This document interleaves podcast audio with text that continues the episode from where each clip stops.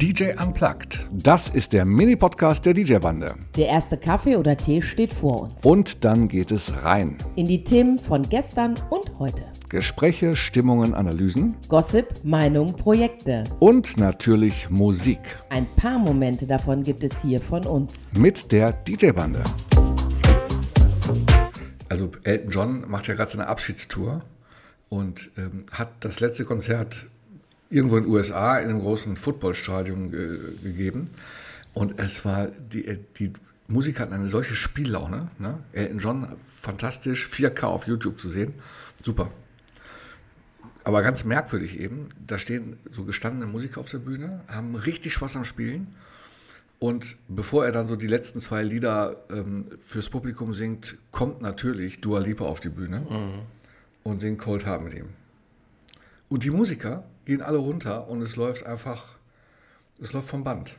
Und die stehen da ganz allein auf der Bühne. Und es wird trotzdem abgefeiert. Ja, es wird trotzdem, es, es, wird irgendwie abgefeiert, aber tatsächlich ist es so ein, so ein ganz kleiner Bruch.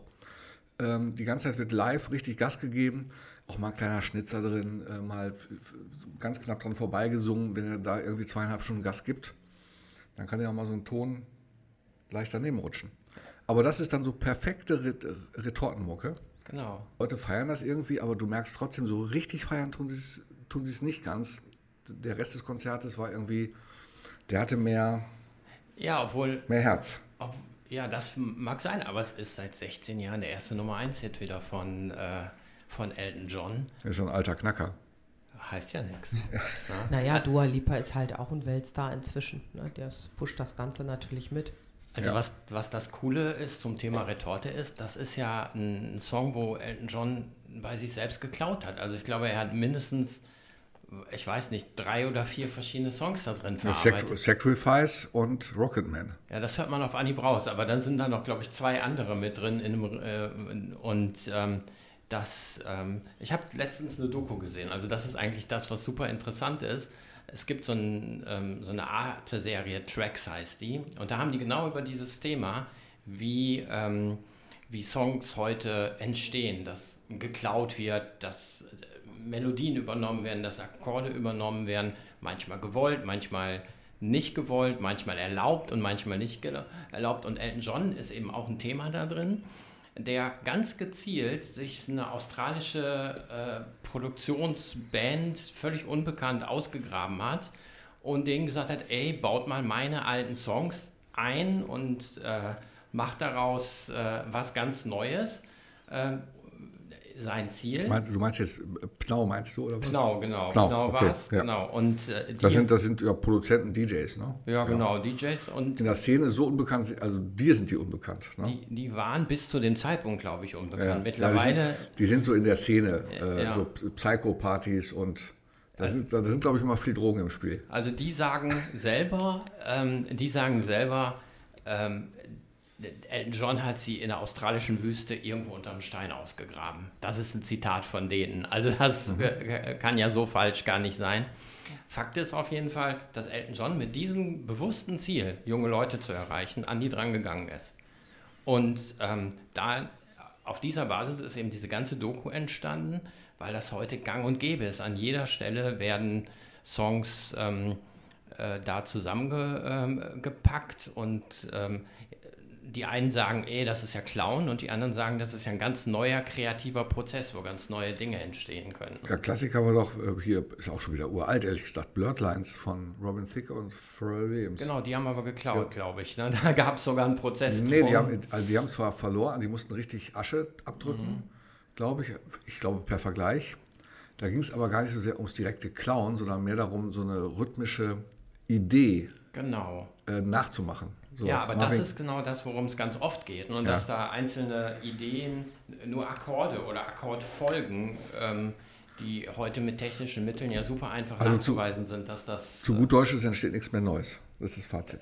Also die Aussage ist, ähm, oder die Frage ist dahinter, wann ist die letzte wirklich neue Melodie entstanden? Das ist die Frage, die diese Doku auch stellt. Ne? Und das. Ähm, Gibt es denn eine Antwort dazu? In der Doku? Oder Versuche? Ja, ein, es gibt Versuche davon. Es kommen mhm. natürlich auch ganz aktuelle, äh, also auch Songwriter äh, wie Ed Sheeran und sowas zu, zur Sprache, die natürlich von sich behaupten, ich mache alles neu und ich entwickle ganz viele Dinge neu. Aber es gibt auch viele, die sagen, ey, das ist die neue Methode, Musik zu machen. Und ähm, die Musikbranche, also da sind auch Produzenten natürlich zu ähm, oder Produktionsverlage äh, zur Sprache gekommen, die ganz klar sagen, dahin geht die Musikrichtung momentan. Und hat nicht, hat nicht äh, Nick, du bist auch kurz hier warst auf der 90er-Party, ne? Ja. Du bist, du bist die Zielgruppe, ne? Junge Leute. Genau, richtig. David Guetta, du bist auf einer Party gekommen und hast gesagt, ey, ich habe das Original von, welcher Song war das jetzt von? von das war ähm, Play Hard. Play Hard, okay. Genau, hast, von David Guetta. Du kennst nur Play Hard und hast ich dich dann gewundert, dass du LSDJ nicht kennst. Genau, richtig. Mit dem Sample aus den 90ern. Und ich fange dann auf einmal voll an zu singen in der Menge und war da tatsächlich auch der Einzige, der dann auf einmal die Vocal von David Guetta eingesungen hat. Ja, okay. Aber wir hatten alle Spaß. Ja, Generation Ich dachte, da kommt noch was. Wieder. Ja, Kann passieren. Aber das ist es. Es kommen diese, man erkennt das irgendwo von wieder, man hat so, so ein Gefühl von, ähm, von, also von ja, kenne ich doch, aber ähm, wirklich einordnen und zuordnen können das die wenigsten. Es gibt einen, ähm, einen Musiker, der Lake Robin, also der nennt sich äh, also äh, Luxury, glaube ich, und der hat eine eigene ähm, Internetsendung dafür gemacht, wo er nur ähm, die, die Lieder gegeneinander, die Songs gegeneinander stellt um, ähm, und belegt, dass alles nur geklaut ist. Das haben die Prinzen ja schon gesungen. Ja, die haben das so vermutet. Aber ich äh, nochmal zurück auf, du, auf die Doku, die du gesehen hast. Ähm, du hast ja von Produzenten gesprochen und von Singer-Songwritern. Mhm. Gibt es denn, äh, ich sage jetzt mal, ein offizielles Statement im empirischen Nachweis oder irgendwas, wo, wo gesagt worden ist, so das könnte jetzt die letzte Melodie neu gewesen sein nee. im Jahre XY? Gibt es da eine oder ist das, bleibt das total schwammig alles? Das, ich glaube, das ist so ja auch nicht. Es ist ja nicht so, dass äh, tatsächlich nichts Neues mehr entsteht. Aber die Musikbranche geht immer mehr dahin, das äh, zu machen. Das ist natürlich eine provokative Ausgangsfrage, die man da stellt, ähm, die nicht zu beantworten ist. Und deswegen haben die die dann natürlich auch nicht beantwortet. Sie setzen natürlich auf Nostalgie und die setzen auf nach wie vor den riesengroßen Käufer- oder Hörerkreis. Mhm. Käuferkreis kann man heute gar nicht mehr sagen, aber den, den riesengroßen Hörerkreis ähm, der Best-Ager. Diese, diese riesengroße Blase von 50- bis 60-jährigen Menschen, die äh, Musik gefressen haben ohne Ende.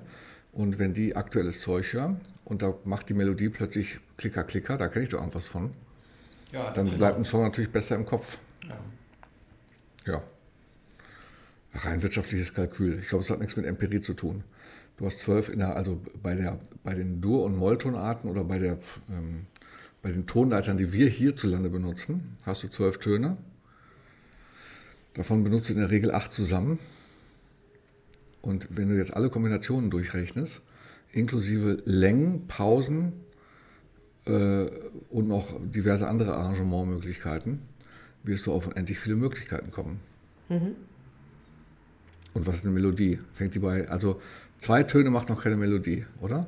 Also genau diesem Thema äh, widmen die sich in, der, ähm, in, der, ähm, in dieser Doku auch und die sagen nicht, ob es zwei oder zehn oder was weiß ich, was die Melodie ausmacht, sondern was, der, äh, was man empfindet und zwar was der Ursprungsproduzent ähm, äh, empfindet. Weil wenn er sagt, das ist und das liegt nahe, dann gibt es ganz oft Rechtsstreits darum, die die auch meistens gewinnen.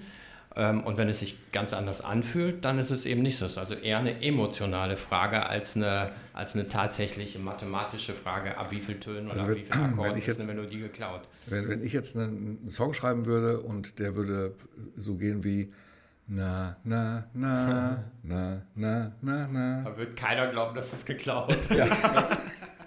oder, Nein, ist ganz oder, neu. Ja. Na, na, na, na.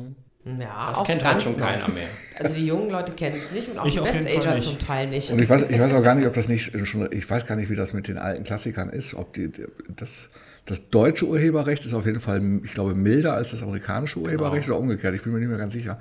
Irgendwie 70 Jahre nach dem Tod des Komponisten, irgend sowas. Irgendwie sowas, genau. Sind die Rechte dann, wird das öffentlich. Also ist gut.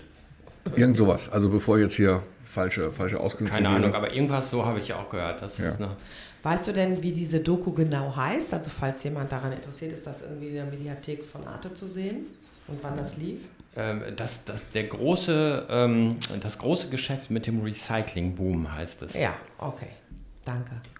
Ja, also ist auf jeden Fall super zu empfehlen und wir werden es, ähm, oder ich bin gerade dabei, das auf unsere Homepage zu stellen, weil mhm. die Filmtipps wachsen so nach und nach. Das äh, freut mich auch, dass wir immer neue Ideen bekommen.